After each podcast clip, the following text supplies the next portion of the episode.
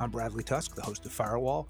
What you're about to hear is the second installment of our six part end of year series. In each episode, we're zeroing in on a single industry that we often talk about and care about and invest in here at Tusk and, and here on Firewall. We started with Alexa Von Tobel on fintech. Today is Dr. Bob Wachter in healthcare. Dr. Wachter is really just about the perfect guest I can imagine. He's a practicing doctor, he's a teacher, he's a thinker, he's an innovator. He really looks at medicine from every possible angle. Um, since COVID, as we all know who listen to this podcast, digital health has really taken off. Some of us now may be back in doctors' waiting rooms, getting infections from other people and reading Reader's Digest, but a lot of us are preferring to do it digitally if we can. So the question is, where does it go from here? So we talked to Dr. Wachter about how he sees digital health, where he thinks it goes, what it could do, um, and then artificial intelligence. How does that impact the healthcare industry? What does it mean for the kind of care we get? And then finally, Omicron that's you know a huge moving story. Uh, we recorded this a week ago, so uh, some of it may have updated, but from everything I can tell, what Dr. Wachter had to say is still incredibly useful and helpful. So there's a ton of great stuff in this conversation. I really enjoyed it. I think you will too. Um, and I want to just close before we head into it by giving my own thesis on healthcare, which is it's as big of an industry as it gets. It's 18% of the economy. One in five dollars basically gets spent on healthcare half of that goes through government hands. Now, I, I, believe that we should be providing more care to more people, which means it will probably ultimately cost more money. However, you could do it in such a better way. That's what we talk about with Dr. Wachter. But if you really were to leverage technology and policy and regulation to say no to a lot of the conventional interests and start doing things smarter, we can deliver care that is better and cheaper uh, for a lot more people. So uh, that's why we're excited about uh, this topic and this episode. We've recorded roughly 150 firewalls in total. I'm pretty sure this is one of the best ones we've ever did. So thanks for listening, and I hope you enjoy it. Uh, welcome back to another episode of Firewall. Uh, as usual, I'm your host, Bradley Tusk. Um, really exciting guest today. It's an honor to have him, uh, Bob Wachter, who is the chair of the Department of Medicine at the University of San Francisco in California, University of California, San Francisco. Dr. Wachter, thank you so much for joining us. My pleasure. Thanks for having me. Um, I'm going to just read your bio simply because I want the audience to know who you are. And my guess is that you will be too modest to say all of these things if I asked you to. Not the one my mother sent in, please. Let's see. You know, she, uh, I, I edited the one she sent me down a little bit, so it's not quite as bad as that. But you know, um, but he, I'm just going to throw out th- these are all things about you. So this will hopefully embarrass you along the way. Mm-hmm. Your department is the best internal medicine department in the U.S. in the nation, according to U.S. News and World Report. You've written 300 articles and six books. You coined the term hospitalist, and you're considered the father of the hospitalist field. You were the president of the Society of Hospital Medicine, the chair of the American Board of Internal Medicine. Uh, you've written uh, the top world, world's top selling safety primer, Understanding, Understanding Patient Safety, uh, New York Times bestseller for uh, The Digital Doctor. You received the John M. Eisenberg Award for the nation's top honor in patient safety. You've been ranked one of the 50 most influential physician executives in the U.S. 13 different times, including number one in 2015 member of the National Academy of Medicine, master of uh, American College of Physicians, um, and your tweets during COVID were viewed over 300 million times by 200,000 different followers. So, what what would your mom be upset that I left out there? I'm I'm exhausted. I think she'd say I'm I'm I'm a good son and a good daddy. So that part, you left yeah. out. Otherwise, thank you. I wish we had more time for the podcast. Yeah, exactly. And that, thanks for coming on the show. We'll, we'll see you later. Um, so anyway, so thanks for doing this. And the thing that we've been looking at lately, especially on this podcast, is really kind of the changes since COVID and trying to figure out um, what are permanent societal changes and, and, what were solely as a result of the pandemic. We'll kind of resort back to uh, back to usual. So I, I, guess just to start off something something broad, you know, what's your sense of that? I mean, clearly uh, telemedicine has advanced quite a bit over the last twenty months or so. Uh, our fund is investors in, in, a bunch of telemedicine startups, so we're, we're quite happy about it. Um, what's here to stay, and, and what's going back to the way it was? Yeah, I think the things that telemedicine's here to stay, although it's already regressed some. You know, it went from 1% to 70% back down to 20, but it's never gone back to one. And I think the important thing about that is less about telemedicine and more about opening up the box of the way care is delivered. Uh, and and and so in some ways it's a it's it's a starter drug for virtual care um, you know, it's a sort of gateway that that okay, the office visit, you coming into our space and sitting in our waiting room and reading our D- Reader's Digest is not the only way we will take care of you. And I think I think if it's just telemedicine, it's just an office visit replacement, it's not a big deal, something. But if it really is okay, a lot of things can be done virtually. And so the way people do their finances and their travel and everything else from their house via their computer, we're going to do more and more and more of that consumer driven, much more democratic uh, in healthcare, and telemedicine is just sort of the beginning of that, then that's a very big deal. It's a sort of transformational moment in healthcare. I'd say another thing that kind of tipped, uh, and this is this doesn't sound really particularly interesting, but I think is important, uh, were dashboards. Uh, if you're like me, and I think a lot of people are, they're going onto the web every day and looking at uh, you know COVID curves of deaths or test positivity rate, and what is it today, and you know kids in school in Ann Arbor. Let's look at what's going on there uh, there's a staggering amount of information that is now being presented to us in easy to use, visually attractive ways, and there is no tradition of that in healthcare. Uh, and so it again is the fact that it's happening in COVID is interesting and has been important in COVID, but I think it's also opened up people's imaginations to the possibilities now that pretty much all medical data are digital the question, you know, one of the most interesting things about the past 10 years is we went from analog to digital in healthcare, and you basically don't have a massive transformation in the way care is delivered. Most of it still looks pretty much the same, but it provides the opportunity for care to be delivered in new ways where patients can do more things for themselves, where data are more easily available and not just in raw Excel spreadsheet form, but in ways that people can actually use, whether it's a patient or a doctor or a or a relative or a CEO. And I think those are probably the two biggest trends. There are other things that didn't tip like I thought might, like AI has still not had its moment. But I think I think the whole COVID has accelerated all of it, and things that would have taken ten years will take a shorter period of time, even if they haven't gotten to this to the finish line yet.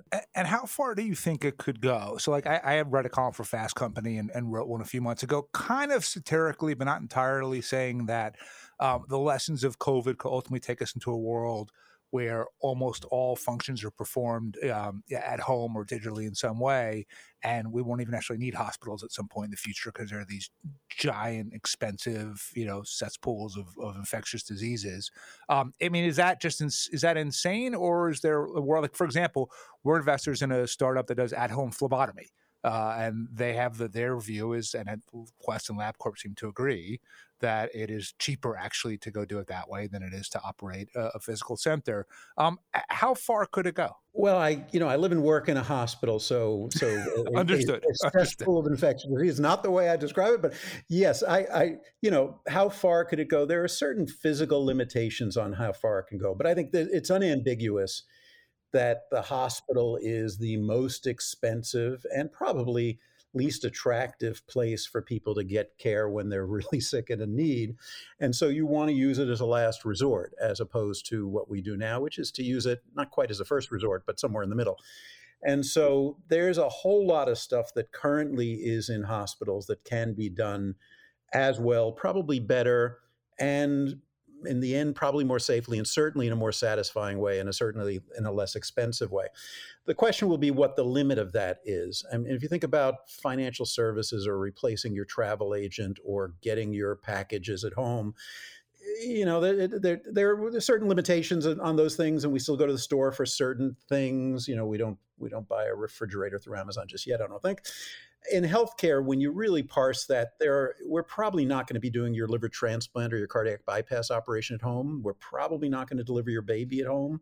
Maybe that's a failure in my imagination, and we'll get there eventually. But, uh, I'm sure there are plenty of people in San Francisco who uh, vehemently disagree with you about. Well, I'm sure there are, and, you know, yeah. and, and, and, if they have a good story and a couple of good PowerPoint slides, they're probably quite wealthy right now. But yeah, I was about to say they can come see us. We'll invest in their seat. Right, right. So, you know, so so I think that, and and and therefore you are going to need these buildings. You're going to need an emergency room. You're going to need a place to do surgery, a place to deliver babies, a t- place to take care of desperately ill patients that need something that today we call an intensive care unit, but tomorrow might call the hospital. But we are constantly going to be nibbling at the edges of that and saying, this thing, does that really need to be in a hospital in a world where we can have home sensors, home phlebotomy, an x ray coming into your house if necessary? uh, a doctor seeing you on telemedicine.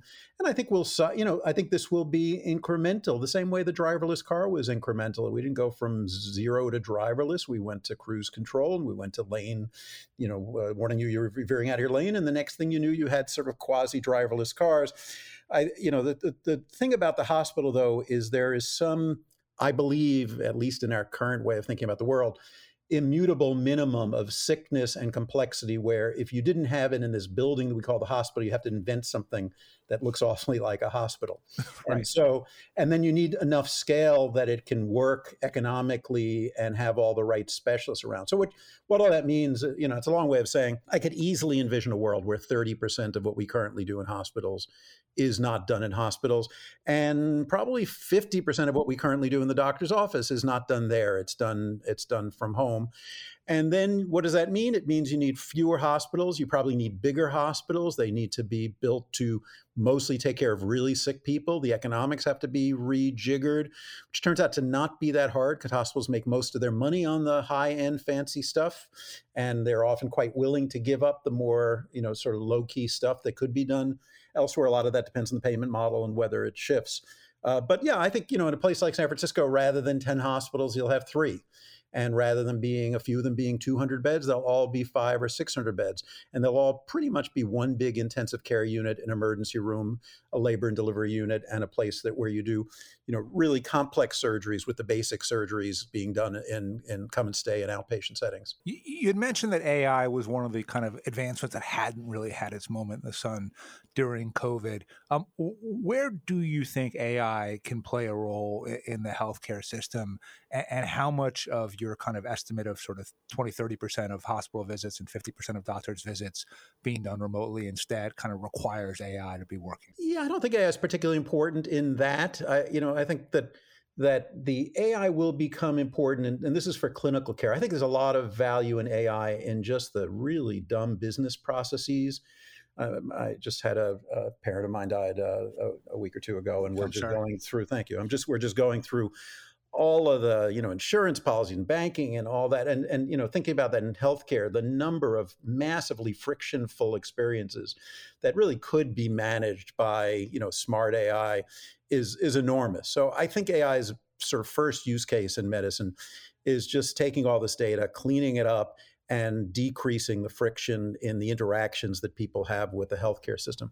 Mm-hmm. Uh, another thing that will force AI in the clinical world will be you know everybody now if you have an apple watch and you have a home oximeter and you have a digital scale and you have a digital glucometer. I'll hear people periodically who are who really don't know how healthcare works say, and how wonderful it's going to be that all that data is going to stream to your primary care doctor, who's going to say thank you.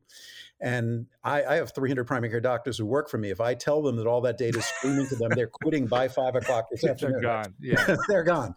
That's not a world we can. We, we can't possibly do that. Uh, you know, we're not we're not scaled to manage that kind of data flow. So there has to be a new layer inserted in the healthcare system that is part AI, part telemedicine, but is sort of all triage all the time to take all these signals and make sense of them and, and parse who's sick, not sick, who you need to see, how, you know, when you need to see them. All that has to happen. Where I'm a little skeptical of AI is sort of replacing the doctor as the diagnostic engine.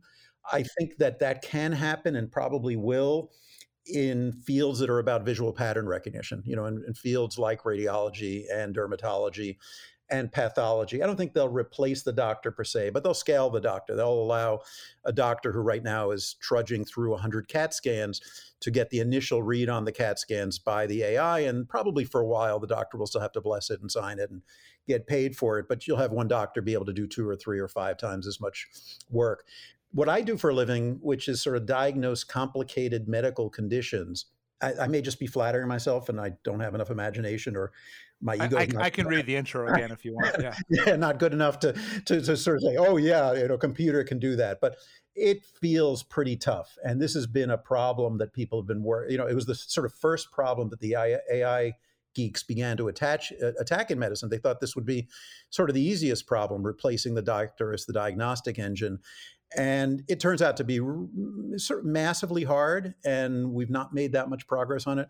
So i think it comes later. I think that what happens sooner is the business processes, sort of the operational friction, the how many nurses do we need on you know 14 long today, uh, where we sort of guess at it today, but AI could probably figure that out better. It is the lots of signals coming into us digitally from lots of places and figuring out what is signal and what is noise. It might be a suggestion engine, you know, as opposed to sort of replacing me as a diagnostician.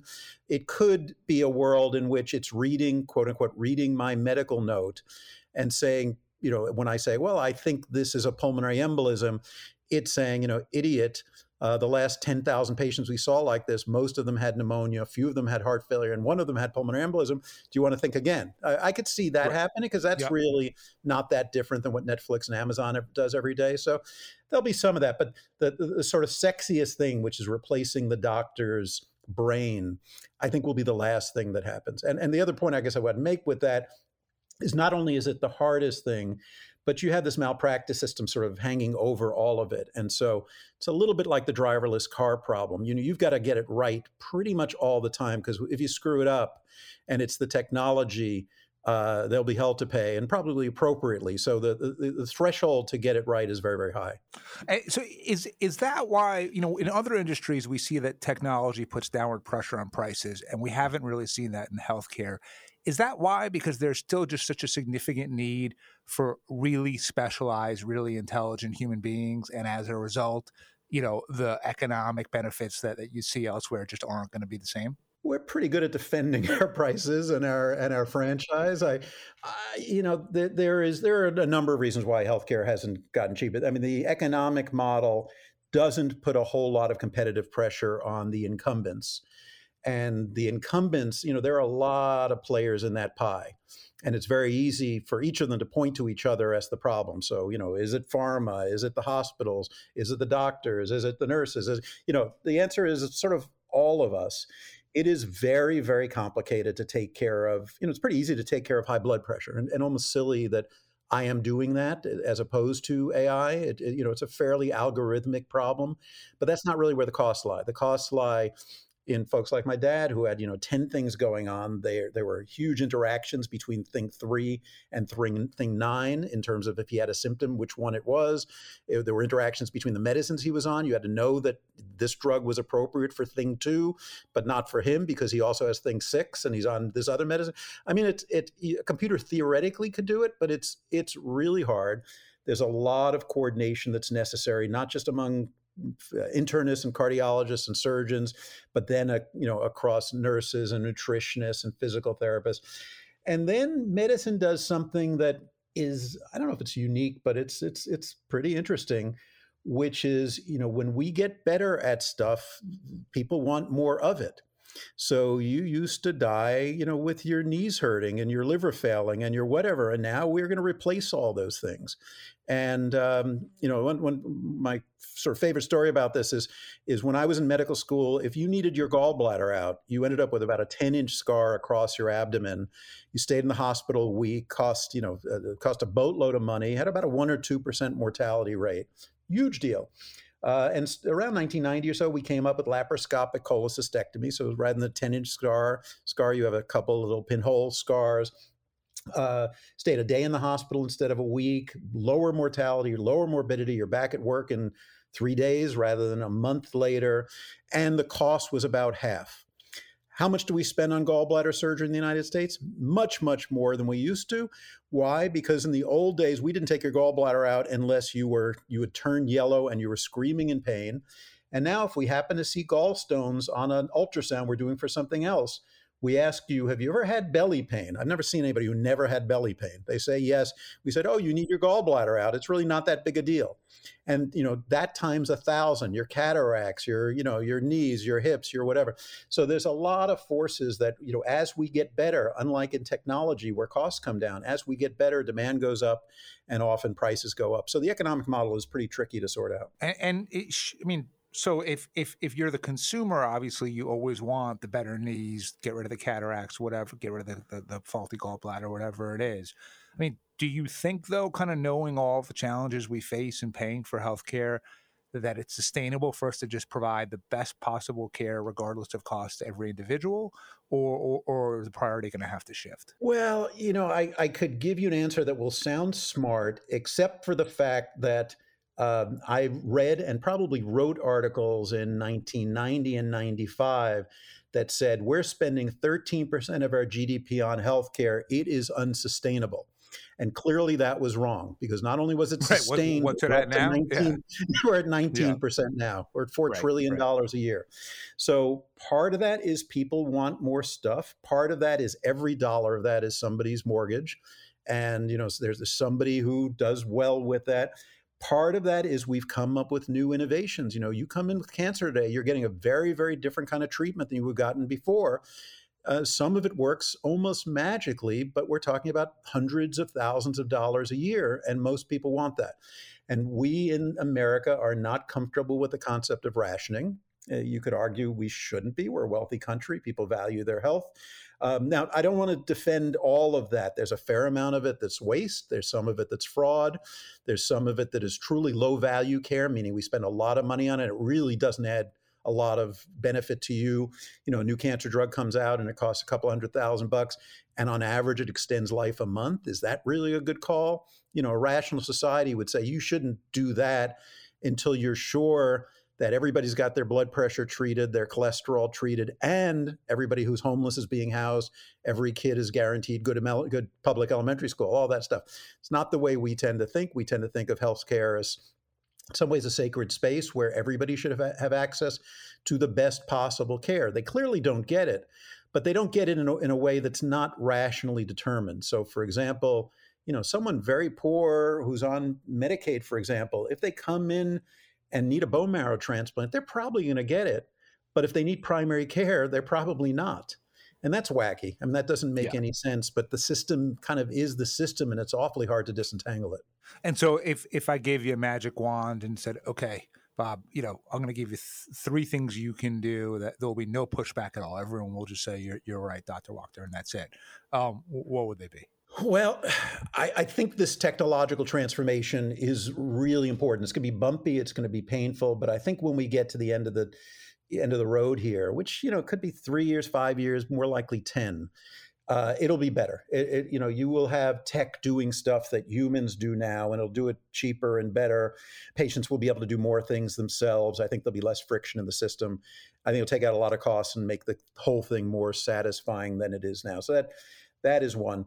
I think we should be more hard nosed about the connection between evidence and drug approval and payment policy.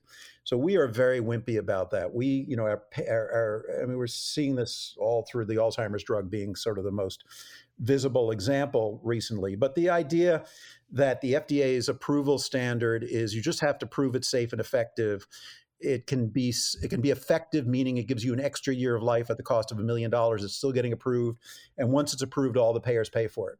That's silly. I mean I, I, get it i see how it happens it's probably the least politically contentious thing to do but that new alzheimer's drug that has not been proven to have any significant clinical benefit and actually has significant risk is leading to everybody in the country's medicare premiums being raised 100 bucks a year this year just for that the anticipated payments for that drug and so it's emblematic of a system that doesn't really connect value to cost, to payment, to approval. And I think we've got to be more hard nosed about that. There are other countries, Britain being one of them, that will say, you know, if we're going to approve this thing for coverage, it's got to be worth it's not only got to be effective it's got to be worth the money now if you're you know well to do and you can afford to pay for it out of pocket fine but the insurance company distort the insurance uh, system distorts this very much. So I think that's got to be fixed. And then I think the third thing, which is sort of you know to be in a way, is moving from a, our fee for service payment model where just the more stuff we do, the more we get paid, to a model that is probably more like Kaiser Permanente, where we're, we're all prepaid. We know what we're getting for your care on January 1st. When, therefore, our incentive is to do the best we can at the lowest cost. You have to build in some counter incentives to be sure we don't scrimp on that. But I think that's a, if I, you're inventing a healthcare payment system, that's a much more sensible way of doing it than fee for service. I don't subscribe to the notion that doctors and hospitals are out there gouging people and doing unnecessary surgeries and admitting you to the hospital just to make money. I don't think that's, I mean, it happens, but I don't think that's the dominant issue. I think the dominant issue is there's a lot of decisions in healthcare that are really on the margin. It's, you know, it is a, it's a toss up. The evidence is a toss up. And when your incentive is to do more, you do more. And that's the incentive for the system. It's also the incentive for the patients. If it's covered, you do more too. And so trying to come up with a system where the incentives are more toward can we do, what's the best, how do we deliver the best care at the lowest cost that's satisfying to patients, that doesn't scrimp, but it doesn't overspend on things that either have no value or value that's not worth the money. Right, and finding those balances politically, obviously, is is not easy to say the least. Um, I'm going to ask you a question now that I'm sure you're tired of answering because people have been asking you, I imagine, around the clock lately. Uh, Omicron, how worried are you? How worried should the listeners be? What should we be doing? Uh, medium. Uh, you know, it is. It, it, it, it's definitely not a nothing burger. Uh, it could be anything from medium bad to truly awful, and you just kind of have to hold your horses. I mean, we will know this in probably two weeks. Um, my guess. I mean, you know, when you just look at the mutations it is it is Frankenstein. It, it is sort of a it is a greatest hits kind of all the bad all the bad mutations. It's figured it out. Um, I'd say the betting is that it is somewhat more transmissible than Delta, which is bad for two reasons. One is it's more transmissible than Delta, and B, it then will win the race against Delta uh, to become the dominant uh, the dominant strain. If it were not as transmissible, it can be as nasty as it wants to be in terms of severity or immune escape, but as long as it, it, it stays a minor player, uh, sort of on the sidelines. But the way it took off in South Africa is, is, is troubling. In terms of severity, I think the jury is completely out. Could be more severe, could be less severe. I don't know that it matters that much. I think that's the one that's probably not the biggest deal. The biggest deal is does it evade our immune system? And the, whether you got your immunity from vaccines or from an infection, you know, right now I've had my bo- I had my booster three weeks ago. I am 95% protected uh, against getting COVID and 99ish percent protected against getting super sick and dying. And if that number goes down to 80 because of uh, of Omicron, that's you know that's survivable. Particularly, I think I can wait it out for four or five months until Moderna and Pfizer come out with a rejiggered booster, and I'll be a little more careful for a few months. If that number goes down to 30, we're kind of screwed. I mean, we're not back to ground zero because 30 is still not nothing because we have some effective treatments. I'm particularly excited about the new Pfizer drug, which should still work okay. We now have better testing. You know, there's a lot of. It's not like we're back to March 2020, but we, you know, we we we we roll back the clock quite a bit in terms of where we where we are and i just there's just no way to know other than waiting a few weeks. You just definitely want to get vaccinated and boosted by the time this thing hits the shore because there's going to be some degradation uh, in in immunity and you want to start from the highest level possible. And a, a few weeks simply because it will have either spread fast enough at that point to have a realistic assessment uh, uh of, of how quickly people are getting it and how damaging it is, or a few weeks because then we'll see how the people in South Africa who were hit by it kind of ended up. Yeah, to, to answer all three of the, the, the real scientifically important and clinically important questions, is it more severe? Is it more transmissible? Is it immune resistant? Uh, take some time. Some of the time is epidemiologic time. You have to sort of see a whole bunch of cases and then do the math to see how many of them happened in people who were fully vaccinated and how many of them happened in people who weren't vaccinated to give you a sense of the efficacy. You also do, can do some test tube experiments where you create a model of the virus and then put in uh, plasma from people with with antibodies, and you can see how well it neutralizes it. All that stuff just takes you know takes a few weeks. In terms of the severity, there's no good, you know, what, what you're hearing now is sort of what people are predicting from the molecular structure, which, you know, we're a hell of a lot smarter about this thing when we're a year and a half ago. There, I, I, those predictions are going to be reasonably accurate. But for example, to see whether it's more severe. You just can't. There's no way to tell other than seeing whether it's more severe. You know, so looking at 100 people with it and 100 people with Delta and seeing what happens to them, and that just takes time to spool out. Yeah. So, last question. C- clearly, as a society, we weren't fully prepared for COVID or maybe pandemics in, in general. Um, what are we not paying enough attention to right now that worries you? That in three years or five years, you might, God damn it, I, I knew I, you know, I knew we should have focused on that. Well, I think we've proven in the last, you know, year and a half that our science is pretty good and our culture, politics, and sociology suck. I mean, there's no, you know, I mean, that's that's yep. the part. I look at the way we developed the vaccine, and uh, you know, the distribution could have been better, the logistics weren't perfect, all that kind of stuff. But I think all of that pales in comparison to the fact that you know today. 40% of Americans have chosen not to get vaccinated. I find that that just you know just uh, gobsmacking. I mean, sort of. You know, what what's what's the what have you found is the most effective thing you can tell someone that makes them then choose to get vaccinated? Nothing. I mean, I just I, I think if at this point you are not vaccinated, you have managed to brush aside so much science and information and horror stories about people like you who made the same choice and their dying wish was to get vaccinated and we're going to give you you know a $500 gift certificate and you take a run around talladega racetrack if that's you know i mean it's it's i mean that's the problem. I have 200000 people who follow me on twitter. I'm not convinced i've changed anybody's mind. I think it's an echo chamber. I think people who follow me want to follow people who they think are you know speaking realistically about the science. You know i've tried everything. I you know i think in the beginning you could have made the argument that these things were approved and came through the pipeline very quickly. So there's people who said i want to give it some time. Okay you know, come on now, 200 million Americans have taken it. The, the side effect uh, profile is completely clear. It is, you know, it's massively clear that these vaccines have been enormously effective and are staggeringly safe. And so there's almost nothing I can think. You know, I'm sure there's somebody smarter than me out there who can come up with something, but I think we're at a stage where people have dug in. This is now about political identity, or you sort of put your nickel down and it's too it's too uh, you know hard to, from a face saving standpoint to sort of go back on what you said. And um, so you know i'm in the head scratching stage. I just haven't yeah. figured out what's going to yeah. change the equation here. Well on that uplifting note i guess yeah, we'll sure, end it. So um, dr walter th- thank, thank you so much for doing this. We really it's appreciate my it. my pleasure. Thank you